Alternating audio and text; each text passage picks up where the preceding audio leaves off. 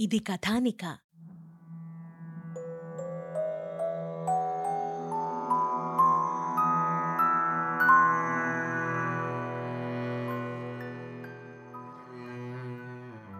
ఓం నమో వెంకటేశాయ.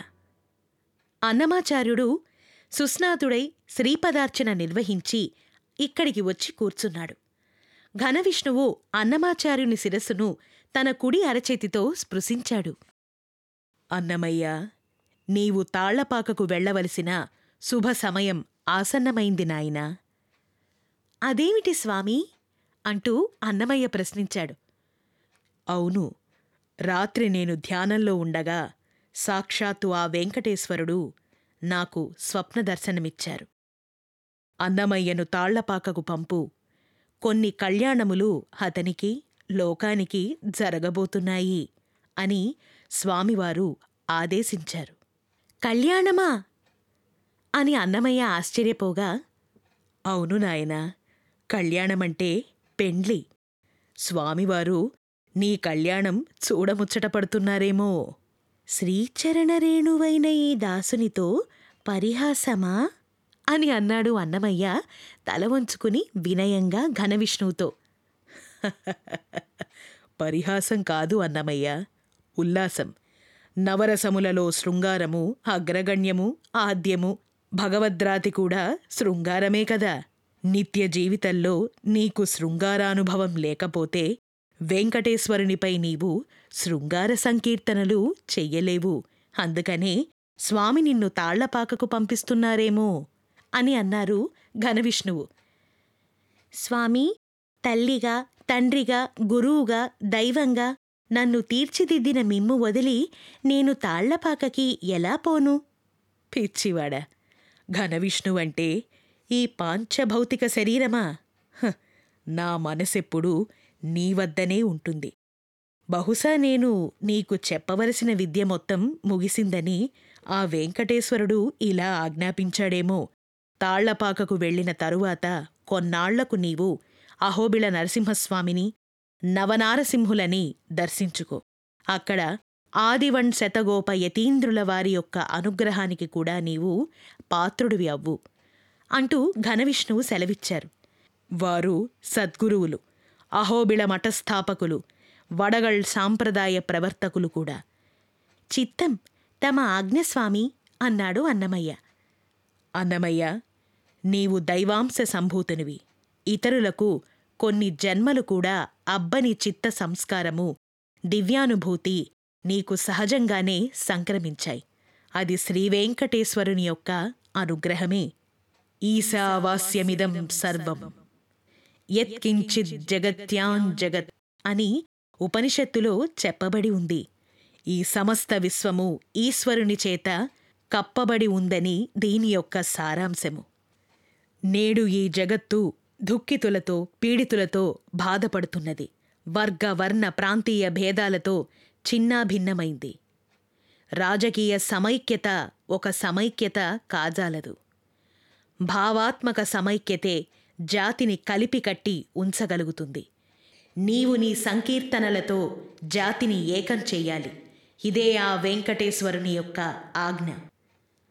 జసత వేరు జనార్దనుడు వేరు కాదు. శస్త్ర విజయం కన్నా ధర్మ విజయం చాలా గొప్పది. అన్నమాచార్యుడు ఘనవిష్ణువు పాదాలకు ఈ విషయాలన్నీ విన్న తర్వాత వినమ్రతతో నమస్కారం చేశాడు. ఆయన ఒడిలో తలపెట్టుకుని పసిపిల్లవాడిన ఏడ్చారు. ఆ సాయంత్రం భక్తమహాశయులతో ఆశ్రమం నిండిపోయింది. ఘనవిష్ణువు యొక్క ధర్మోపన్యాసం తరువాత అన్నమాచార్యులు వారు సామంతరాగంలో ఆ వెంకటేశ్వరుడిని ఇలా స్తుతించాడు. కుమ్మరదాసుడైన కురువరతి నంబి ఇమ్మన్నావరములెల్ల ఇచ్చినవాడు. కుమ్మరదాసుడైన కురువరతి నంబి ఇమ్మన్నావరములెల్ల ఇచ్చినవాడు. దుమ్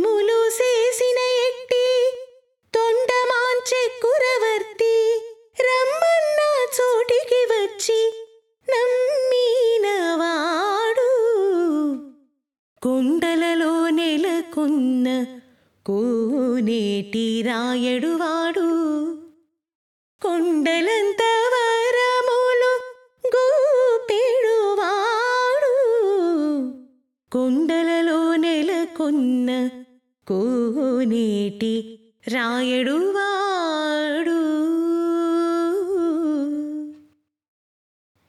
భక్త మహాశైలకు ఆనందాశ్రువులు చెక్కిళ్ళ మీద నుంచి కారిపోతున్నాయి. ఘనవిష్ణువు యతీంద్రులు ఈ విధంగా చెప్పారు. ఋగ్వేదంలో సంకీర్తనా మహత్యం చెప్పబడి ఉంది. ఈశ్వరునికి చేసేటువంటి సేవలలో సంకీర్తనం చాలా ముఖ్యమైనది. వెంకటేశ్వర నామాన్ని కీర్తించడం వలన మనస వాచ కర్మణ భక్తుడు పవిత్రుడవుతాడు. అంతేకాదు ఇదొక రమ్యమైన ఒక అద్భుతమైనటువంటి ధ్యాన యోగం కూడా. సంకీర్తనం చేస్తున్నప్పుడు ఆ పదాల అర్థాలను మానసికంగా ఊహించుకుంటూ కన్నుల ఎదుట ఆ వెంకటేశ్వరుని యొక్క దివ్యమంగళ విగ్రహం ఉన్నట్లు భావించుకోవాలి. ఆయన అనుగ్రహ హస్తం నుండి ఆశీర్వాదం మన హృదయంలోనికి లేదా శిరస్సులోనికి ప్రవేశిస్తున్నట్లుగా భావించాలి. ఈ భావన తీవ్రమైన కొద్దీ ఈశ్వర అనుసంధానం జరుగుతుంది. భావ ప్రవాహం ఓజస్సుగా తేజస్సుగా మారుతుంది. సంకీర్తనలో భజన విధానం రెండవది. ధ్యాన విధానం వయాక్తికమైతే భజనా విధానం సామూహికం. భక్తులు బృందాలుగా చేరి మధురమైన వాద్యములను ధరించి గానాన్ని చేస్తూ ఉండాలి. అలా ఒక చెయ్యి లేదా రెండు చేతులు పైకి ఎత్తాలి. కాళ్ళకు గజ్జలు ధరించి ఈశ్వర నామామృతాన్ని గానం చేస్తూ వర్ణిస్తూ ఉంటే శరీరంలో కొన్ని స్పందనలు కలుగుతాయి. మనస్సు ఈశ్వరునితో తాదాప్యం చెందుతుంది అని ఘనవిష్ణువు చెప్తూ ఉన్నారు. భక్తునికి తెలియకుండానే కన్నుల వెంట నీళ్ళు కారుతూ ఉంటాయి. జీవుడు అన్నమయ ప్రాణమయ విజ్ఞానమయ కోశములను దాటి ఆనందమయ కోశంలో సంచరిస్తూ ఉంటాడు. అంతేకాదు భక్తులతో దివ్యపురుషులు ఉంటే ఈ సంకీర్తనా సమయంలో వారిలోని చైతన్యం వలయాలు వలయాలుగా ప్రసరించి మనస్సును ఆనందసీమలోకి తీసుకుపోతుంది. ఇదొక యోగ శాస్త్రం. జీవ బ్రహ్మైక్యతత్వం సంకీర్తనమే దీనికి సాధనం. పరిత్వా గీర్వాణో గిరే ఇమా భవంతు విశ్వత అని వేదం చెప్తుంది ఈ వేదవాక్యానికి సాకార స్వరూపం అన్నమయ్య. ఈ మంత్రానికి ఆయనయే భావం ఆయనయే భాష్యం. అన్నమాచార్యుడు ఈ సంకీర్తన మార్గాన్ని తొలతగా ఆంధ్ర ద్రవిడ కర్ణాటక సామ్రాజ్యాలలో వ్యాప్తి చేయవలసిందిగా శ్రీనివాసుని యొక్క ఆజ్ఞ. శరీరమునకు కర్మ మనస్సుకు భక్తి ఆత్మకు జ్ఞానము. ఘనవిష్ణు యతీంద్రుని ప్రవచనం తరువాత భక్తులంతా దాసోహం చేసి సెలవు తీసుకున్నారు. ఆ తర్వాత ఏం జరిగింది? విందాం తెలుసుకుందాం. అంటిల్ దన్ స్టీట్ యూన్ టు శ్రీ పదార్చన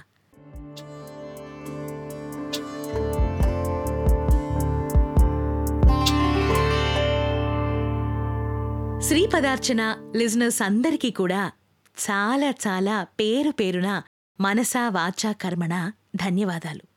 ఈ శ్రీ పదార్చన అనేటువంటి పాడ్కాస్ట్ని వన్ లాక్ డౌన్లోడ్స్ అండ్ లిజనర్షిప్తో మా కథానిక మీడియా టీం అందరినీ ఎంకరేజ్ చేస్తున్నందుకు అండ్ అలాగే నేటి దైనందిన జీవితంలో తెలుగు యొక్క సాహిత్యాన్ని ఈ అన్నమాచార్య యొక్క జీవిత చరిత్రని మా జనరేషన్ అందరికీ అందించినటువంటి ఈ నవల రచయిత ముదిగొండ శివప్రసాద్ గారికి ఈ అవకాశం ఇచ్చినటువంటి మాకు ఈ నవలని మీ వరకు తీసుకొస్తున్నటువంటి ఈ సపోర్ట్ ఇస్తున్న కథానిక మీడియా అందరి తరఫున మరొకసారి ధన్యవాదాలు. థ్యాంక్ యూ సో మచ్ మీ అందరికీ. చివరగా ఒక్క మాట. మీ మీ బిజీ లైఫ్లో ఎంత బిజీగా ఉన్నా మా శ్రీపదార్చన ఈ పాడ్కాస్ట్ని వింటున్నందుకు చాలా చాలా థ్యాంక్స్. మనందరికీ కూడా ఆ వెంకటేశ్వర స్వామి యొక్క కృపాకటాక్ష వీక్షణాలు ఉండాలని మనసారా కోరుకుంటున్నాను. ఓం నమో వెంకటేశాయ. ఇది కథానిక.